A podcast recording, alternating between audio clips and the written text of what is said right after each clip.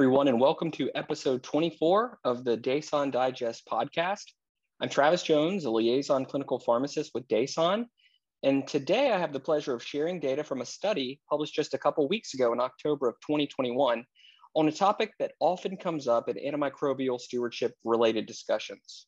And that topic is whether anti-staphylococcal penicillins or cefazolin is preferred for Staph aureus or MSSA bacteremia. The title of this podcast episode is Cefazolin, Final Answer, and this podcast episode is being recorded on the morning of Friday, October 22nd. To set the stage for this discussion, I want to first highlight what we know from the existing published literature. For MSSA bacteremia, a couple treatment options exist. The first is an anti-staphylococcal penicillin, such as nafcillin or oxacillin depending on your local hospital formulary. I'll refer to nafcillin and oxacillin from here on as anti-staphylococcal penicillins. And the other treatment option is cefazolin, a first generation or an anti-staphylococcal cephalosporin.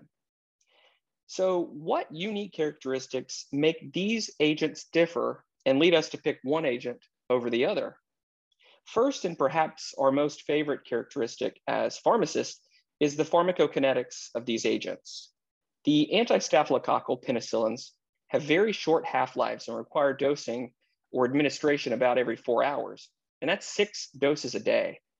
While this dosing schedule is obviously a drawback uh, of these agents and a barrier for use in the outpatient setting, some folks have gotten around this dosing hurdle by administering the total daily dose as a single continuous infusion over 24 hours. On the other hand, cefazolin has a bit of a longer half-life of elimination and only, and I put that in quotes, has to be administered three times per day. Generally speaking, I wouldn't say only to describe an antibiotic that's given three times a day, but when you compare it to uh, the anti-staphylococcal penicillins, it makes sense to do so.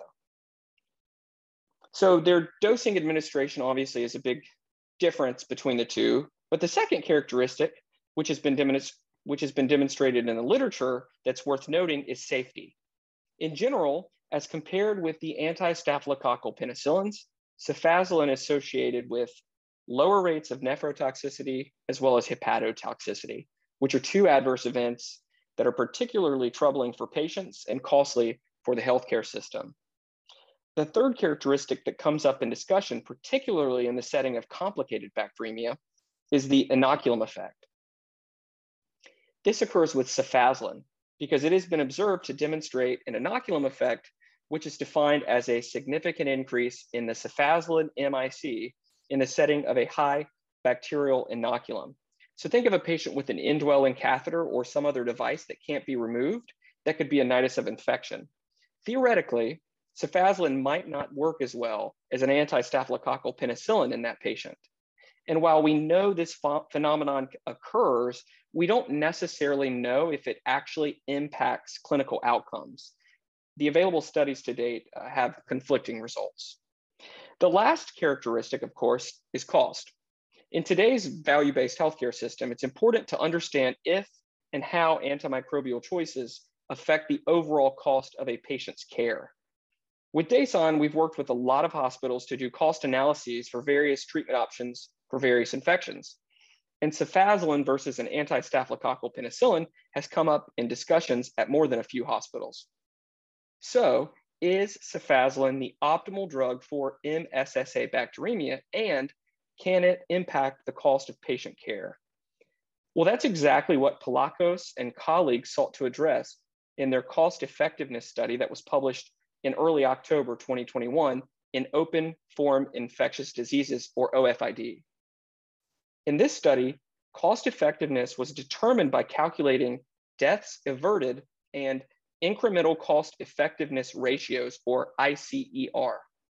The ICER is defined as the ratio of the incremental cost between the two strategies over their difference in effectiveness.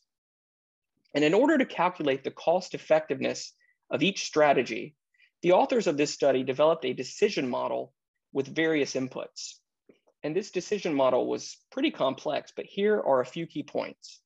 First, it was based on adult inpatients with MSSA bacteremia, and inputs of interest that were included in this model were health and non-health related outcomes, including things like uh, work missed, for example, 90-day mortality, adverse events, treatment effectiveness, which was calculated and based on recently published literature evaluating outcomes in patients with MSSA bacteremia treated with cefazolin versus nafcillin, and costs, both pharmacy related costs and total hospitalization costs. And regarding costs, the authors found some interesting facts that, that they determined and included in their model, and I wanted to highlight a few. The total daily costs of cefazolin and nafcillin were estimated to be $33.60 for cefazolin and $67.20 for nafcillin. And those figures included preparation and administration. Also, each day of hospitalization was estimated to be just under $3,000. And data suggests that patients receiving cefazolin are discharged two days sooner than patients receiving nafcillin for the treatment of MSSA bacteremia. And lastly, the average cost of adverse events associated with nafcillin were estimated to be around $2,400, while the average cost associated with adverse effects caused by cefazolin were approximately $80. So all of these variables and inputs were included in their model and they were able to validate it. And the authors ultimately found that on average, MSSA bacteremia associated treatment and hospitalization using cefazolin cost approximately $39,000 per case. Whereas for nafcillin, it cost around $49,000 per case. So that's close to a $10,000 difference between those two strategies. And regarding effectiveness, the likelihood of survival in patients receiving cefazolin was estimated to be 91% versus 81% with nafcillin. So overall, it was estimated that cefazolin prevented one death per 10 patients treated and resulted in savings of approximately $97,000 per death averted compared to the anti-staphylococcal penicillins, suggesting that cefazolin treatment is the more cost-effective strategy. The authors conclude that these findings were likely explained by the lower mortality and lower rate of treatment associated adverse events associated with cefazolin therapy, as well as shorter lengths of stay among patients receiving cefazolin for MSSA bacteremia treatment. In addition, the authors addressed the inoculum effect, noting that while their study did not investigate this phenomenon, in theory, it could be appropriate to start an anti-staphylococcal penicillin in patients with a high bacterial burden and later transition to cefazolin to complete the full course. Although obviously this would have to be confirmed in a randomized control trial. I think it's clear to say this study is not without limitations, so I think it's important to highlight a few. First, the authors really compared the cost differences between cefazolin and nafcillin, as there are not a lot of data published regarding the costs associated with other anti-staphylococcal penicillins, namely oxacillin here in the United States. Second, the way that the model was designed, they could not differentiate outcomes based on MSSA bacteremia infection type or source of MSSA bacteremia. So while they did include patients with uh, tough sources such as endocarditis or prosthetic bone or joint infection, they did not necessarily uh, differentiate the outcomes for those infection sources versus other infection sources of MSSA bacteremia.